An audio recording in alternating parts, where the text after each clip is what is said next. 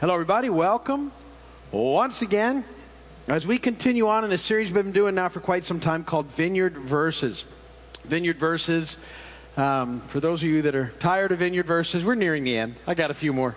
I got a few more weeks in me, but then we'll change, and uh, uh, we got something else coming up.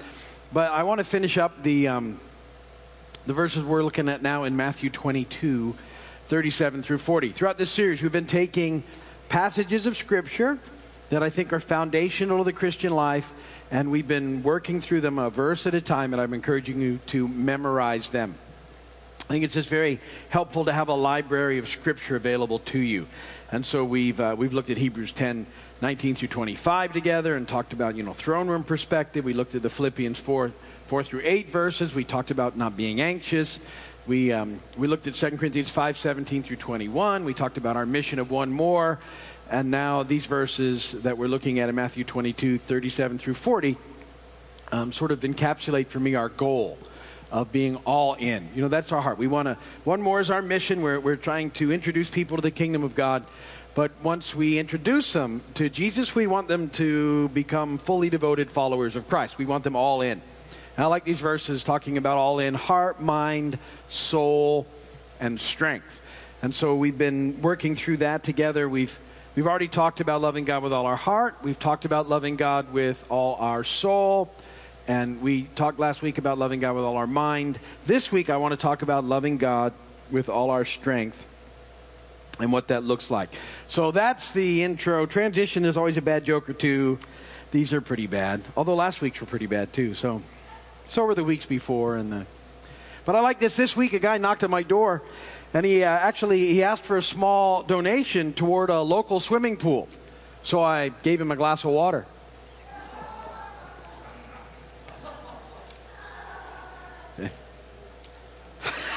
I thought that was.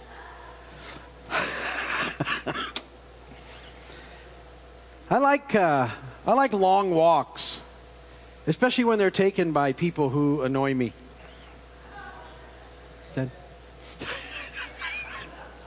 All right, all right, all right. But the last little thought I had give me ambiguity or give me something else. That was that was really good. Okay. All right, I'm done. Scripture reading, math, something for everybody in that little. I was watching someone explain the one before over there, and so I may not have delivered the last one properly. she, I think, maybe she was still looking on the first one. I don't know. Anyway, Matthew 22, 37 through 40. Jesus replied, Love the Lord your God with all your heart, with all your soul, with all your mind. This is the first and greatest commandment. And the second is like it love your neighbor as yourself. All the law and the prophets hang on these two commandments. Um, in Gospel of Mark, we get just a little bit different take on it. Love the Lord your God with all your heart, with all your soul, with all your mind, and with all your strength. And um, so I wanted to add that one in today and talk about that. To me, that's really the, that's all in, right? Heart, soul, mind, strength. We talked about our heart sort of being the control panel uh, of our lives, you know, the, that where motivation comes from. We, we talked about our soul being our personality and our emotion. Uh, and, and uh, and then we talked about our mind last week, you know, where we engage knowledge and wisdom and, and imagination into this entire process. And, and uh, all those things are, are very inward things. But see, loving God with our strength, it's the outward expression of heart, soul, and mind love for God. And, and that's the idea that I want to talk about today. So, so let's hop right in. Point number one How do we love God with all our strength. How do we love God with all our strength? What am I talking about? We do that. We love God with all our strength by choosing to live for Him on a daily basis. And, and there's something that I want you to connect with this idea of loving God with all our strength. And, and if you can get this, it will make a huge difference in your life. Loving God with all our strength isn't about you know just loving him with our own strength what it's about is loving him with the strength that he gives us. I want you to connect with that. Philippians 4:13 says, "I can do everything through him who gives me strength." I can do everything through him who gives me strength. So he gives us strength, and, and with his strength, this is the strength that we can love him back with all in. And the reality is, see, everything that we have has been given to us by God. And, and so God will never ask us for something that he hasn't already given us. And, and there's this, this is really liberating. This is a life changing sort of concept if you can grasp this. We're to live each day as people who understand that everything that God requires of us to give Him, He gives to us first. He's, he's not required us to, to give anything that He hasn't given to us. He doesn't do it that way.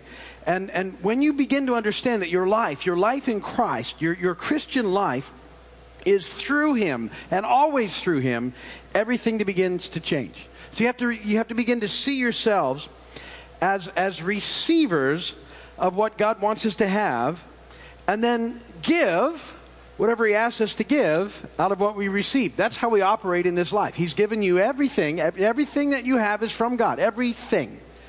And, and, and you've received it from Him. And, and so all he's asking us for to do is to, is to figure out what he wants to, us to give to him back. And this, this concept should be a way of life receive and give. All of us have received different gifts from the Lord. So we can all be givers of different things for the glory of God. And, and so in loving God with all our strength, we, we figure out how God wants us to give from all the blessings and the gifts and the talents that we've received from him. This, this is the process, and it changes the way that you look at life. It changes the way you look at this relationship. It, it changes everything because it's not about what you're doing for Him at all. It's all about what He's done for you and then just giving back to Him what He asks in, in return. And it changes the way that it's so it's it's it's a completely different way of looking at life, and it's it's freeing, it's liberating. In 2 Peter 1, 3, and 4 says, His divine power has given us everything we need for life and godliness through our knowledge of Him who called us by His own glory and goodness. Through these, He has given us His very great and precious promises, so that through them you may participate in the divine nature and escape the corruption in the world caused by evil desires.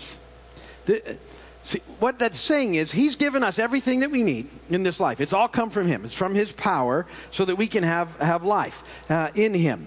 And, and because of the promises he's given us and, and all that we know about him and all that we know that he's doing in our lives and has promised to do forever, we can we actually participate in this divine nature. When, when you begin to just be sort of a, a vessel that the life of God flows through into the world around us, um, it, you're, you're participating then in the divine nature. And it allows you to escape, says, the corruption in the world that's caused by evil desires. All that mess that we get ourselves into because of our selfishness and our sin begins to slip away because it's not the focus any longer. We're not, it, it's, we're not missing out on anything. We're not, we're not giving up anything that He hasn't given to us already. It's a, it's a completely different way of looking through this life. And so, this, this life of loving God with all our heart, with all our soul, with all our mind, with all our strength, it's, it's not a, a, a, a like following a bunch of rules thing. It's, a, it's the life uh, of the power of God flowing through us that we can experience. And it changes everything. Too many people have this switched around. They don't have this right. They, they sort of think about all the, the things that they're doing for the Lord and what, you know, the great sacrifice that it is. When the reality is, everything is coming to you from Him and it's just walking in it and extending it back to Him as He directs you. And getting to experience the, the joy of life in Him and, and directly in the power of God. And it, it's, it's, it's life in ways that we can't even imagine. And, and this life giving power that, that He gives to us flows through us, and, and it changes everything, and it allows to us to live for Him, you know, enjoying and extending His amazing grace and mercy to the world around us. We receive it and we, we give it back out. And it, it changes our viewpoint, it changes our perspective, it changes everything about us. So you, know, you, you, never want to get stuck in, in thinking that, you know, okay, I'm just gonna just gonna follow the rules. That's what it's all about. But it's not. It's it's about yielding to the power of God in you, and, and, then, and then just looking for Him to lead you and guide you in the process. And so I like to take that and then, and then use this terminology, but make sure you're not thinking I'm talking about following rules, because I'm not. It's just it's point number two, and you've heard me say this often. It's living by trying to do the next right thing. See, uh, that's not reducing things to rules. It's, it's, it's engaging in life in the power of God and then going through your day just trying to live for Him. Not trying to earn anything, but because you've, He's already given you everything, just walking through it and then learning what He wants you to do as you go. And, and so, as we begin to experience the life that comes from living as receivers and givers of His divine power, one of the things that should happen is we begin to understand that He's way better at taking care of us than we are. It's a pretty big deal because we, we sort of we don't always think that we can trust God. See, almost every struggle that we have with not doing the right thing, the next right thing, is a trust issue with God. Sin, and it's, it's because we, we think we have to take matters into our own hands. And, and so we, we get off track. And part of that's not thinking because we're not embracing that life as receivers and givers thing. And so we're, we're out there doing it in our own strength. And we're, we're trying to make things work. And we're trying to take care of the things that we think we need to take care of. And yet we have to learn in this life that He's much better at taking care of us than we are. And He wants you to experience life. He wants you to that's the heart of God for you, is that you experience a full and abundant now and forever life. That's his heart for you. He's not this big meanie in the sky who's out trying to get you. Too many people have that image of God. And that's why they get stuck and can't live, you know, sort of receiving and giving because they're, they're convinced that God's just out to get them because they're stuck in that rule mindset that they can never get right. And, and so they get, they get stuck in this process. And see, he wants you to experience life when we mess up, which we'll do, we have to know that we can just go running back to Him and He's there for us. And He, and he loves us. And, and he always have, I, I, hope you always have that picture of God in your mind. That, that whenever you mess up, you keep running back to God. He will always forgive you. It's his nature, it's his heart. It will not change. He will never go too many times. He'll just love you and he'll say, I'm for you, and he'll empower you by the Spirit again, and he just go and do the next right thing, and off we go again. And so we, we don't deal with the guilt and the shame and the mess. we we sincerely are trying to live for Him. It's, it's not an excuse to go and do what you want. You're missing the whole point. It's, it's just this desire of living for Him and, and every day hoping to do it a little better. Uh, you, you, know, I always tell you that. It's my hope every day, just a little better than yesterday. And some days I get there and some days I don't. Um, but it's my hope. I don't. I don't ever want to, you know, sort of wake up and think, what can I get away with today? Or I want to do the least amount possible today for you, God, and then live for me the rest of the time. Won't that be great? Um, and it sounds ridiculous, and yet that's what we do a lot of times. What's the least I can get away with today? And because I want to do a whole bunch of me stuff. And, and it doesn't work that way. So we, we respond to this amazing love that's always for us, forever for us, wanting the best for us, the way that we respond is, is we just we decide, you know what, I want to do things His way. His way's better than my way. I'm going to follow His book instead of the culture. Uh, and and anytime that my understanding and His understanding are different, I'm going to need to trust Him and do it His way because He's got it figured out and I have it. But but that becomes the heart of it. I just want to do it your way. You know, the whole idea of confession in the Bible, um, where, where, it talks about, you know, if we confess our sins, He's faithful and just, will forgive us our sins, cleanse us from all unrighteousness. People go, you know, well, it's okay, so I just go and tell him all the bad stuff. Confession is, is, is so much more than just going to say you're sorry. Confession um, with, your God, with, with God is basically going to God and saying, the, the word in the Greek is homologeo, which means, you know, it's, it's your, your right, God. Your word is right. Um, and I was wrong. It, it's you had it figured out, I didn't. And, and so, Lord, I'm going and I'm agreeing with you and your word and, and realizing I didn't do it the, you know, the way that you would have me do it. And my way was wrong. And, and that's, you know, tied up in this whole process. That's why we go running to him. We're going, you were right. Because he's always right. And that's how we learn. You were right. I was wrong. Your way's right. My way's not. I want to do it your way, God. And, and, and so the more that we do that, the, the more that we figure out that his ways are right and that we can trust him in doing it his way. Proverbs 3 5 says, Trust in the Lord with all your heart. Lean not on your own understanding. And it's such sage advice, it always has been. Everything, lean on him. And so, with that in mind, I want to talk about, you know, just a practical aspects of trying to live by doing the next right thing. Having all this sort of, you know, help us through this process. So, life, you know, our day to day lives are, are, they constantly present us with opportunities to choose if we're going to do the right thing or the wrong thing. And, and if you begin to look at it that way, that's, uh, you'll see it, it's just sort of throughout the day, there's this series of opportunities coming at you do the right thing, do the wrong thing. Now, the wrong things, um, we, would, we would refer to those as temptations. Temptations. And, and what do we do when we are tempted to do things that we shouldn't do. Uh, and fortunately, God has this neat plan in place that we can get back to because He's empowering us to live rightly for Him in the process. And, and I love this verse, 1 Corinthians 10 13. You should know this verse. No temptation has seized you except what is common to man. And God is faithful. He will not let you be tempted beyond what you can bear, but when you are tempted, he will also provide a way out so that you can stand up under it. Isn't that amazing? You're living by His power anyway. So whenever a temptation comes at you, He will always provide a way out.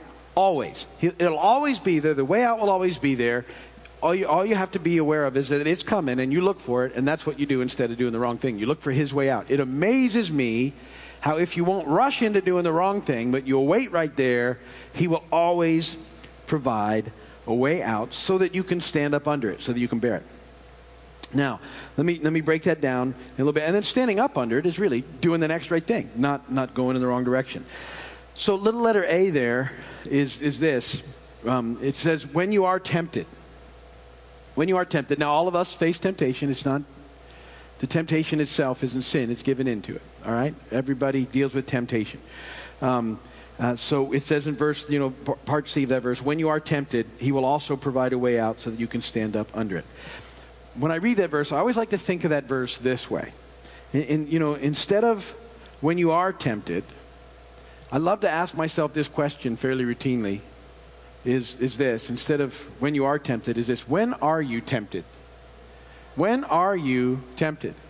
It's a great sort of probing question. Since it's something that we deal with all the time, it's something that we should be routinely asking ourselves. And so, so you know, when are you tempted?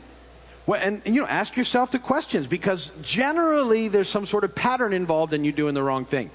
Like I said, you don't usually wake up thinking, I'm going to go jump out there and do the wrong thing today. It happens over time, and there's a pattern that's in there somewhere. And if you look at it, it's very helpful because you can go, I know this pattern. I've played this game before. So, when are you most tempted? That's a great question. What, what is it? Is there a time when you're most tempted?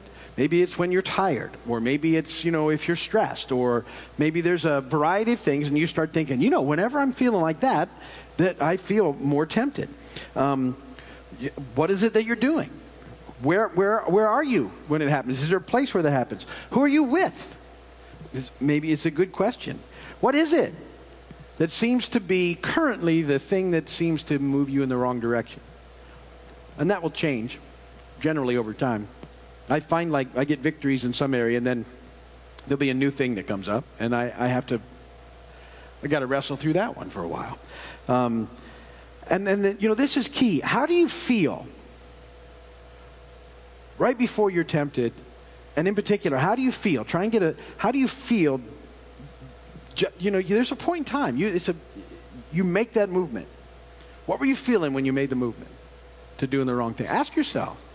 So that when it happens again, you're aware of it. You start becoming aware of it. You're not just falling into it or drifting into it. And, and you know, is it is the enemy? You start asking yourself, is the enemy just trying to trick me right now so that I don't experience the real life that God has for me? Because that's what's going on. He's trying to trick you. he's, he usually uses, you know, the lust of the flesh, the lust of the eyes, the pride of life. We've talked about some of this stuff. Is one of those things happen? Because once you get a handle on where you're vulnerable, um, you can see something more clearly. And what you see more clearly is when you when you get to that point, when you really can recognize it, is little letter B. He always provides a way out. Always. You just if you if you catch yourself at that spot and you begin to recognize it, here's the way out will come, and it just will show up. Now, one of the things that you can really do at that point in time is when you recognize with that and you, you, you recognize, okay, this is generally where it goes wrong, is that you should always at that point pray the temptation prayer that I've taught you in the past. How many, if you've been here for any length of time, you, you've, you, I've had you write this prayer down. In fact, you should probably write it again. This is the temptation prayer so that you know it, so you get in that thing. Here it goes. Get ready. Help!